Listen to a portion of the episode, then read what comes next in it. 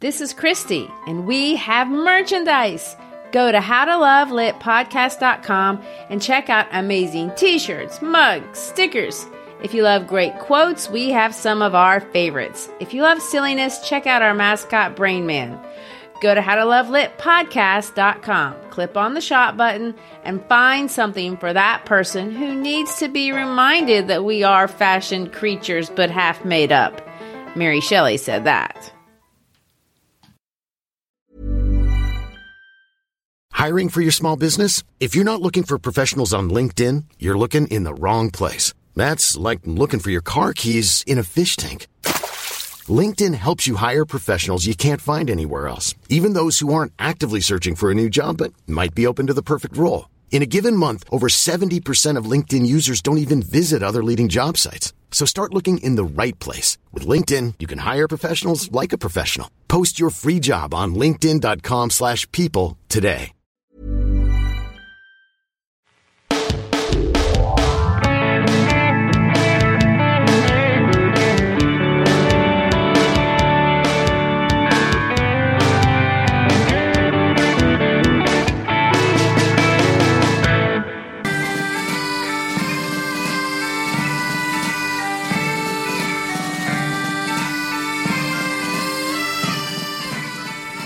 Hi, I'm Christy Schreiber, and we're here to discuss books that have changed the world and have changed us. And I'm Gary Schreiber, and this is the How to Love Lit podcast.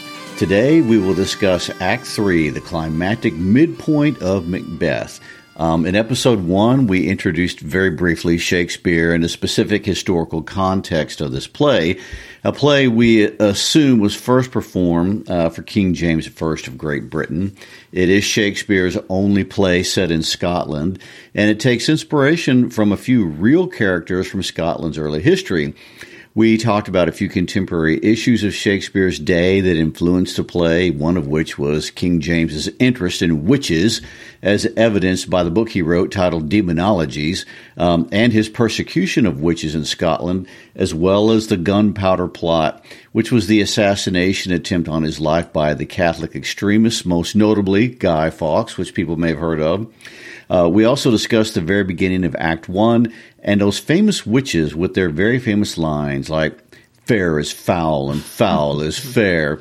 Uh, in episode two, we introduced Lady Macbeth and all the controversy that has surrounded her over the years, from her defenders, of whom Christy is one, and of her many, many aggressors. And you know, I myself, I will uh, equivocate on the issue. well, to equivocate, a word that means to use ambiguous language or conceal a truth, which of course is Macbeth's problem. How can he or they conceal this devilish act of killing the king who is asleep in their bed in their home? You know, Macbeth introduces the word equivocate in Act Two as kind of an inside joke because he was referencing the gunpowder plot, which we talked about. But of course, the most notable equivocator is not the porter who first used the word, or even Macbeth, or even the Weird Sisters, but Shakespeare himself, not just with his words, but with his staging. It's what Shakespeare does at every point in this play.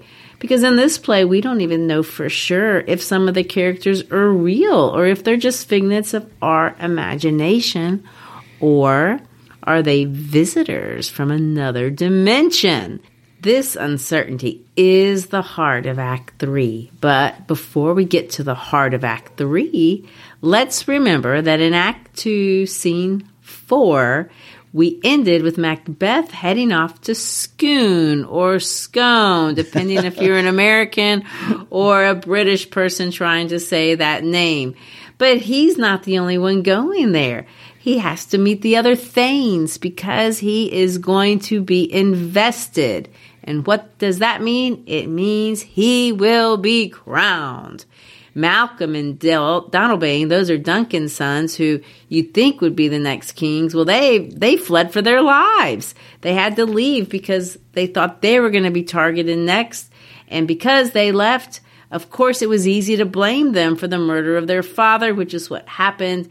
And so, without them there, the sovereignty in the words of the text has fallen to Macbeth. Gary Scone is an important place in Scottish history because it is only in Scone that a Scottish king can be crowned. Tell us about that. Why is Scone so important in this country? Well, it's a place above the River Tay, across from the city of Perth, and uh, of course, where it sits is not why it's important. It's famous because of the Stone of Destiny and Moot Hill. I like those terms. Yes. Stone of Destiny, Moot Hill. You know, in 843 AD, uh, Kenneth MacAlpin, who was uh, king of Scotland, brought with him a king-making seat made out of rock, what we call the Stone of Destiny, and he set it on Moot Hill. Um, it's a stone. It's old. It's sacred. Uh, in fact, for hundreds of years, many believed it was the stone that Jacob from the Bible rested on when he received his uh, his vision from God. Modern geologists have since challenged that view, um, saying the stone is its composition is more local than uh, Middle Eastern.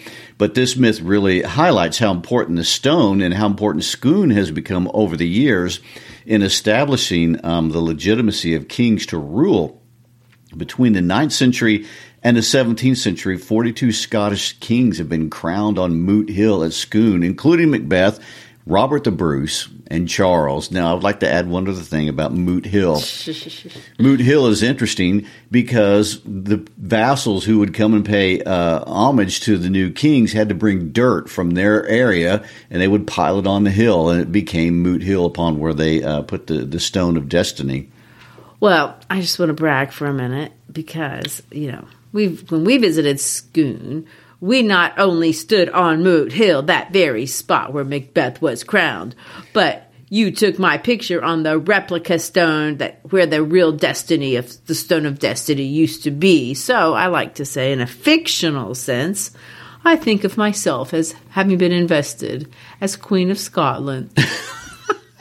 and not a single soul recognized your regency or your well, authority. not in my fictional world. okay, well, you know, uh, now all I have to do is round up some things and challenge King Charles and the rest of the British Empire. Got that in you? Well, yeah, finding things that is a challenge, but in all seriousness, you know, British and Scottish history, it's so long. I mean, it's so much longer than American history. It seems magical in some ways. It's hard to imagine, you know, how long these traditions are and things like the Stone of Destiny. They seem, you know, fictional to people like me. But to believe that there's a stone that dates to the 800s and it's a political shrine. And I know it's not at Scone anymore, but it's still around. Gary, tell us a little bit about the real Stone of Destiny. Well, that is in itself its own interesting story. I mean, it's digression, but we'll take a minute to do that. And plus, it's kind of funny. Um, I mentioned that the Stone of Destiny being used as a place to invest kings dates back to 800s, and if we can possibly imagine that long ago, but in 1296, Edward I of England seized the Stone of Destiny. Uh, Edward I is not the same Edward in our play. I mean, I know it's confusing. Don't try to keep a scorecard on that. Uh, the Edward in Macbeth is from the middle well, 1000s. Anyway, Edward took it to demonstrate England's dominance over Scotland. And if you don't know English and Scottish politics today, it's not nice. But they have they have troubles. Anyway, he took it and he carried it back to Westminster Abbey, which, for those who may not know, is a church in the heart of London, and they placed it in a chair that was especially made for it. The stone stayed in London at Westminster for 600 years. Which is a long time. It is. I mean, English monarchs used it during their coronation ceremonies, and I'm sure most people just assumed it would always stay there, and it did until the year 1950 when a group of Scottish students from Glasgow broke into Westminster Abbey and they stole the Stone of Destiny. Is it? is it this a movie plot somewhere? It, they did make a movie. Okay, well, anyway, they stole it over their Christmas break. Uh, they literally put the stone on one of their coats and they dragged it out of the church. They got away with it incredibly. However, uh, in the process, they broke the stone. And how do you break a rock? I don't know, but they do you did. break the Stone of Destiny? Again, you know, history's funnier than fiction.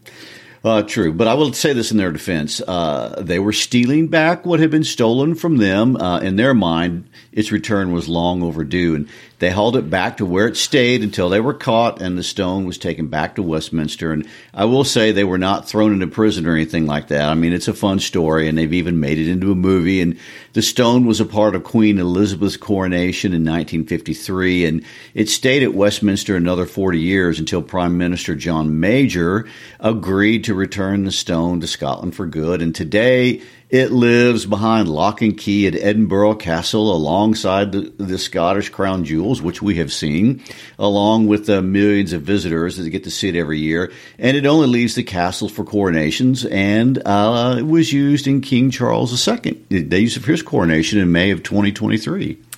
Well, all that to say, when King James the First, you know, the one in Shakespeare's day, was crowned, he was crowned on that same stone of destiny. And he was the first Scotsman in 300 years to be crowned on it. And when he was crowned king both of Scotland and also Britain as a whole, uh, many Scotsmen saw this as really kind of a fulfillment of destiny. So that's just a little context of why, you know, that town is important and why they talk about it in the play. But when we jump back to the play, we see that Macduff in scene two, well, actually, scene four of Act two, uh, Macbeth has gone to Scone. He's going to be invested. And Macduff isn't going. He's not going to go. Instead of going to watch him become king, he goes to Fife and not going to that coronation couldn't possibly well received. I mean, it's obviously a sign of disapproval. Hmm, you know, I was just going to say that. You know, at a coronation, uh, there would be an expectation to take a loyalty oath to Macbeth, and not attending is a confession that you are unwilling to do that. And he is. I mean, Macduff isn't the only thing to suspect Macbeth uh, as Duncan's murderer, but he is one. And Obviously, Banquo is another one. Banquo knows better than anyone else that Macbeth not only had the means to kill Duncan, but he had special motivation to do it. But of course, um, you know, Macbeth knows that Banquo knows. So it gets confusing. I know that you know that you know that I know that we all know that we well, you know. Well, and this haunts Macbeth. I mean, we see it. It literally haunts him.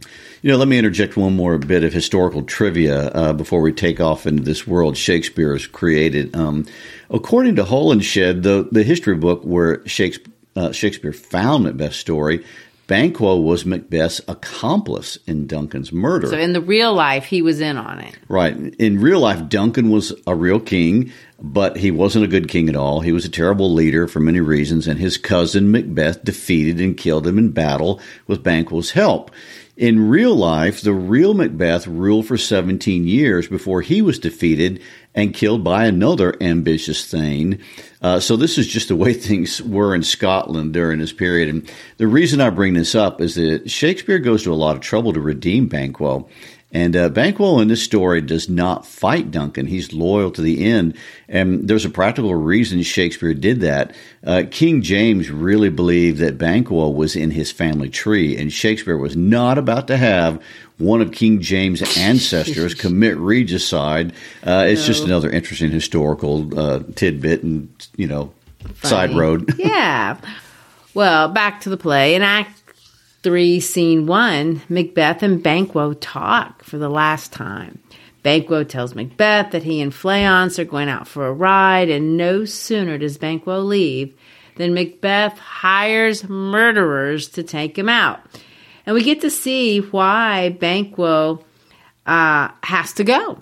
I mean, Macbeth's soliloquy talks about that after he leaves. Macbeth can't enjoy being king. He says as much. He says this to be thus is nothing. I mean, that's pretty strong. He became king and now he considers it nothing.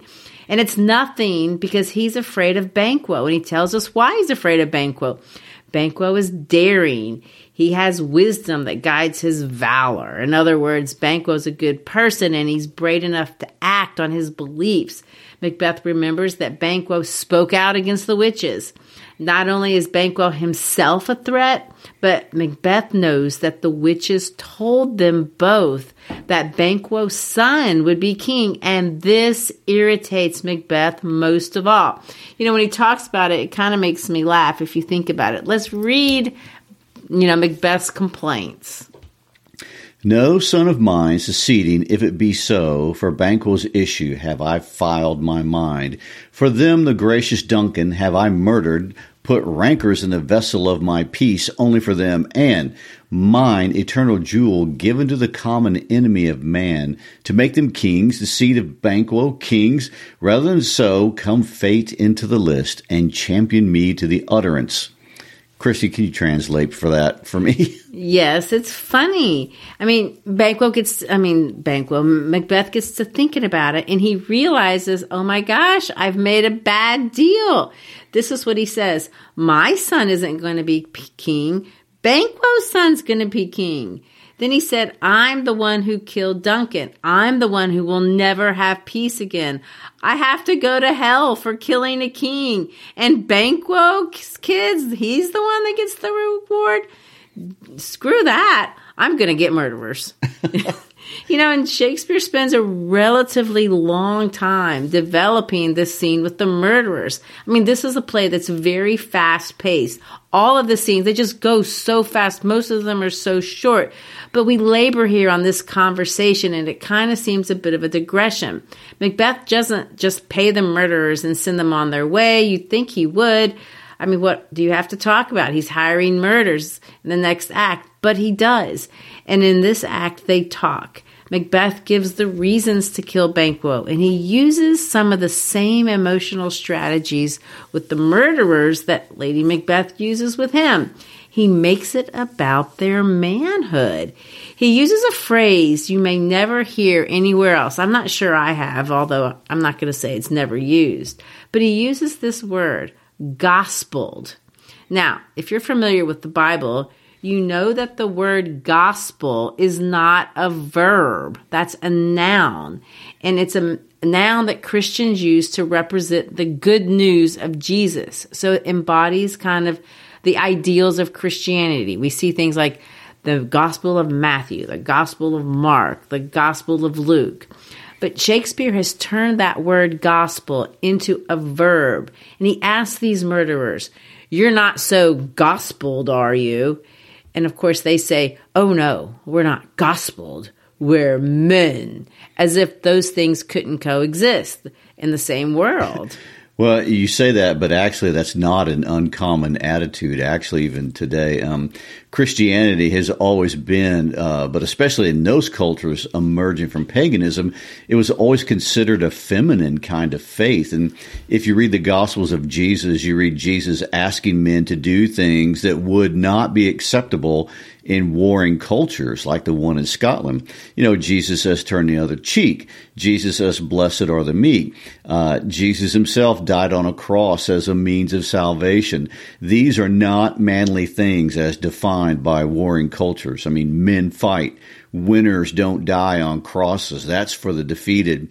Uh, men certainly aren't meek and they don't turn the other cheek. And uh, even Machiavelli in his book, The Prince, talks about this. He says, A good leader must claim to be religious, but he must not actually follow religious tenets because if he does, he will lose his kingdom. So when Macbeth asked the murderers, You're not too gospel to do this, what he's asking is, you're not going to let your feminine morality get in the way of you doing what needs to be done, are you? You're not going to be defeated by attitudes of weakness, are you?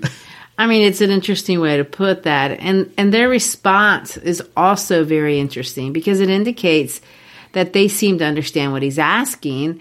Uh, because they simply say, we're men, which, you know, in itself, that's interesting. But then they f- go further and they say what they consider, I don't know, these qualities of manhood. You know, they explain really that life has been so bad to them that they're reckless. They're weary. That's what they say of disasters. They've been tugged with fortune to the point that they will try anything for improvement. So, you know, kind of like life has beaten, you know, any kind of morality out of them. Well, and apparently killing Banquo is an improvement.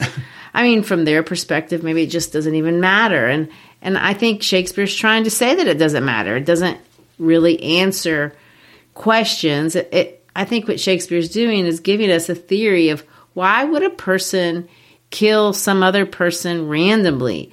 Uh, they just don't think it matters eh, to them or to anyone. Their lives are already bad. Uh, perhaps they are even swimming in blood, to use the expression Macbeth will use a little bit later. Killing, not killing, it's the same. So if it helps Macbeth, if it gains them something, why not? I mean, maybe Macbeth convinces them Banquo is mad, bad. Maybe he doesn't, you know, he doesn't try very hard. He does give them some reasons, but it just comes across that they don't care. They're already miserable. And so Macbeth at this point really believes that he can fix things, he can make things right if he just commits one more murderer or really two more murders because he's got to kill Banquo and he's got to kill Banquo's kid. But if he can do that, yeah, then he can make, you know, killing Duncan's death worth it. So we've got Duncan's death, Banquo's death, Fleance death. He has to make all of them as if they didn't happen. And if he can do that, then it, things will be right in the world. And, and Macbeth actually confesses to the murderers that as a king, he legally could do what he wants. He could kill Banquo, but it's not good for him to do it because he has to make his friends think he didn't know he did it. He needs to wail. That's what he says. Wail his fall. He needs to cry when he falls. And he tells the murderers he needs to, for them to make sure that both Banquo and Fleance are killed. Well, that plan just totally fails any say out loud test. You know, we're going to make things better by doing these more, more more heinous yes. things. Uh, it, it, seems to me that Macbeth might understand this, and um, Macbeth does not enjoy being king for one minute during this play, and neither does his wife. Um, he regrets killing Duncan as soon as he does it. He can't sleep. He has no peace. But instead of a reversal of courses, um, he's going to push forward. You know, in his mind, the path to peace is to kill Banquo. Um, you know, this never works. And what we learn from uh, Act 3, Scene 2 is that it doesn't work for Lady Macbeth either. Uh, she doesn't enjoy being queen, not even for a day. Knots had all spent were our desire. It got without content. Tis safer to be that which we destroy than by destruction dwell in doubtful joy. I mean, and it rhymes and it may be confusing, uh, but it's a fascinating idea uh, not had, you know, we have nothing. We spent everything. We got what we wanted, but we don't have any contentment. Um, it would be better to be the person murdered than to live in what she calls this doubtful joy.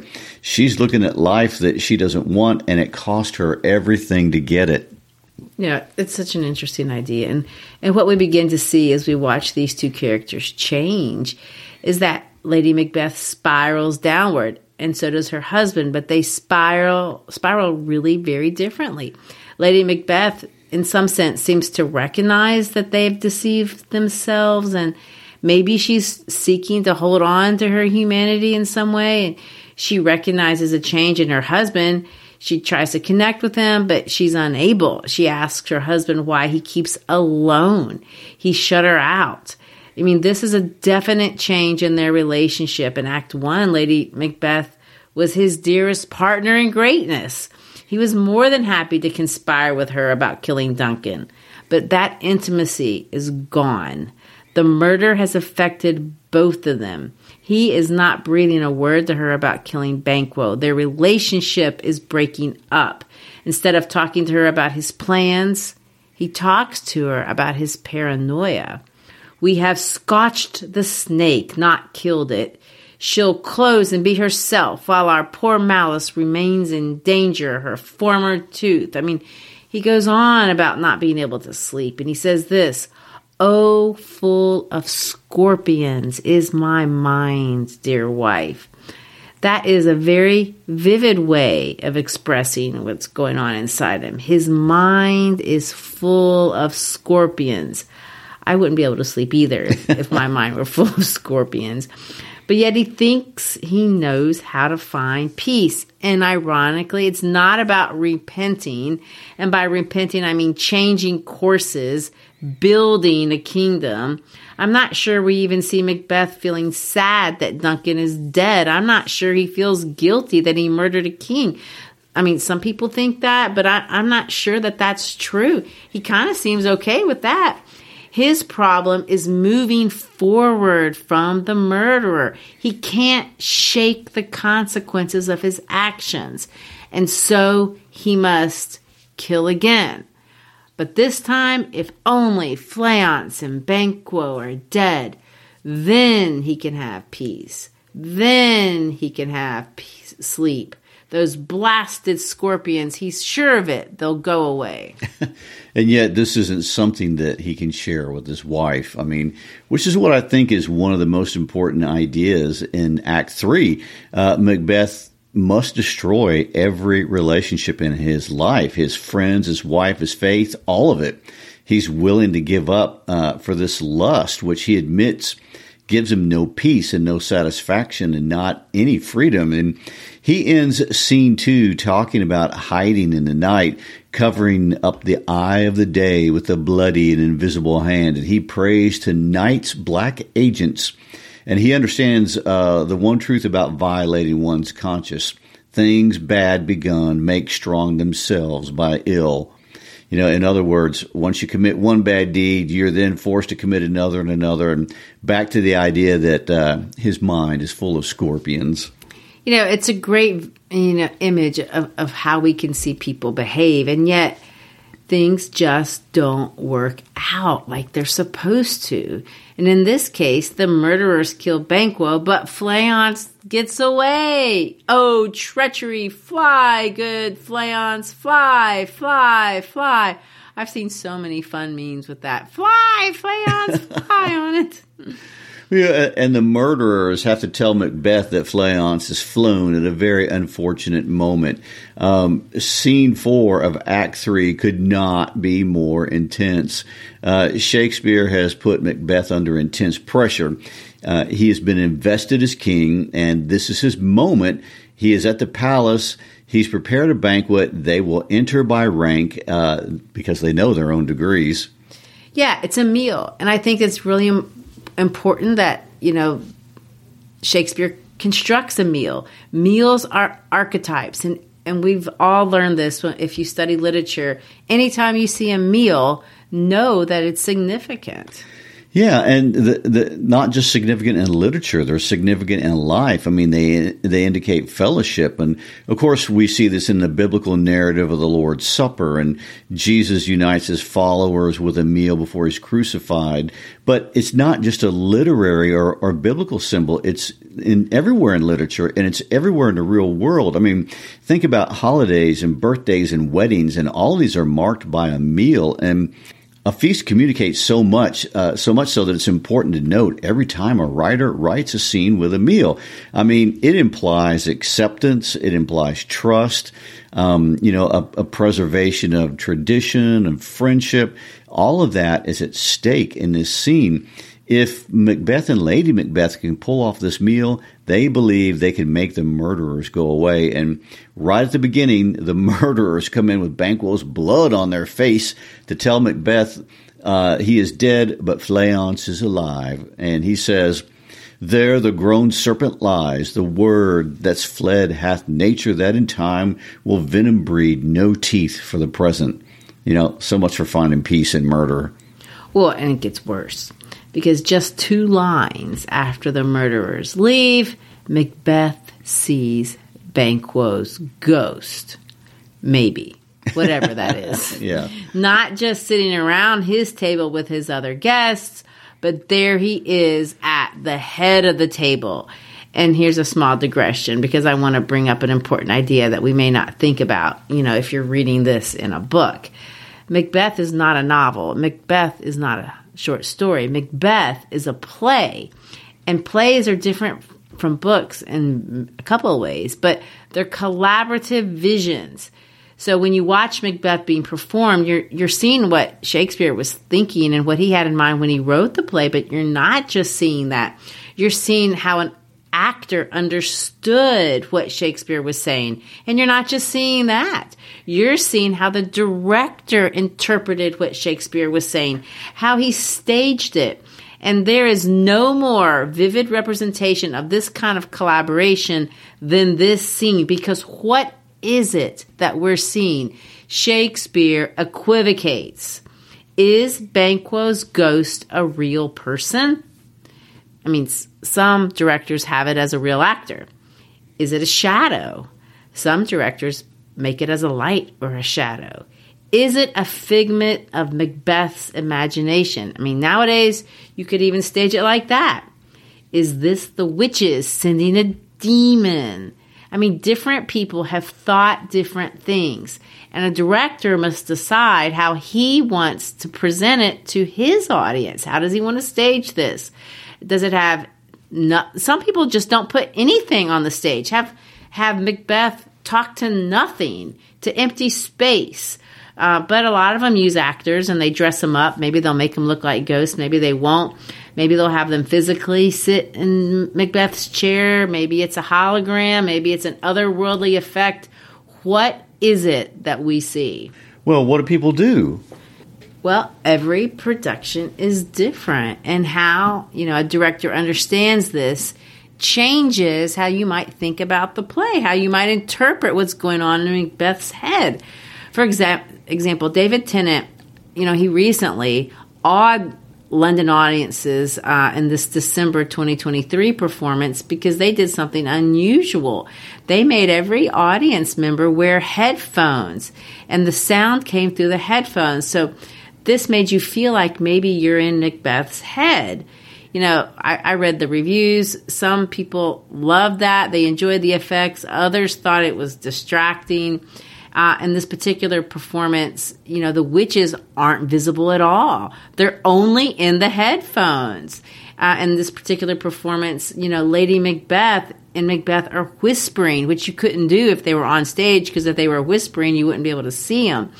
So this you know, it changes how you understand the relationship between Lady Macbeth. She's not commanding if she's whispering. Maybe she's enabling and, and making Macbeth do what he really already wants to do. So when you see new productions of Shakespeare's plays, a lot of times they sell out. This one did uh, because people don't know. There's not a right or wrong answer to what's going on, on the stage. There's just another and a different way to think about it. So Shakespeare writes the play. Uh, all we know in this scene is that when Macbeth sees the ghost, first he blames his guest and he says, Which of you have done this? Then he talks to the ghost. Thou canst not say I did it. Never shake thy gory locks at me. In other words, don't you shake your bloody hair at me. but Macbeth, either way, is terrified of whatever he sees. Is it a hallucination? Is it a demon? Is it Banquo returning from the grave? It's horrifying, however, it is. Well, everyone in the room, including Lady Macbeth, thinks he's having a fit. Um, she tries to blow it off and say he has fits all the time, and I'm not sure that's the best excuse for an incoming king. But I guess it's better than saying, you know, he's permanently crazy. Well, Lady Macbeth tells him he's imagining things, and maybe he is. I mean, she compares Banquo's image to the air drawn dagger that led her husband to kill Duncan, and most people think that was in his head. She tries to shake him out of it. She challenges his manhood again, saying, you know, being afraid of a ghost is like being afraid of an old woman at a fireplace telling stories. Uh, she says it unmans him, which is an interesting choice of words, but none of this works. Macbeth is certain about what he saw, and he makes he's afraid, unlike anything he's ever experienced. Which, when you think about it, this is a guy who kills other people in battle. I mean, he decapitates. He just killed a king with a bunch of different, with more than one knife. None of that affected him the way this does. I mean, this idea when he thinks about it that the dead aren't staying dead. He says he can handle a Russian bear, he can handle a rhinoceros. He says, I can handle an Iranian tiger, but I can't handle a ghost. A ghost makes him a little girl, to use his words, the baby of a girl. And when the ghost finally leaves for the last time, then Macbeth can turn and say, I am a man again. You know, of course, in this context, I have to wonder what Shakespeare means when he uses the word man. Um, is he using it as a gendered term, as in man versus woman, or um, is he using it as a human term, meaning man is uh, mankind? I would argue. Uh, what we will see from this point on in the play is not a man. I mean, Macbeth made a choice to kill Duncan. Uh, in order to escape the consequences of that choice, he made a second choice to kill Banquo, but things have gone wrong in various ways. Fleance gets away, and Banquo uh, won't stay dead. I mean, he's looked uh, like a crazy person to the leaders of Scotland, and you know, nothing is ever totally in our control, and we see this play out in this character. This next choice that Macbeth makes is the definitive choice of the play he chooses to surrender his manhood, you know, not to become a woman, but he surrenders his manhood to become a beast. It's an interesting thing to think about and an interesting way to understand what's going on. What's motivating this choice? Now, Shakespeare equivocates. What is this ghost? What does this ghost unlock inside of Macbeth, if anything? When everyone leaves the feast, and, and you know, at this point, we're deep into the night, and Macbeth says some of the most disturbing words that he'll say in the whole play. He decides to move forward instead of moving backwards. He understands moving forward means moving forward into darkness, into evil.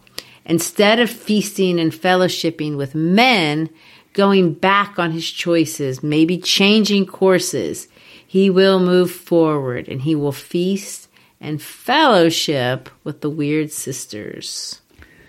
More shall they speak, for now I am bent to know by the worst means the worst for mine own good.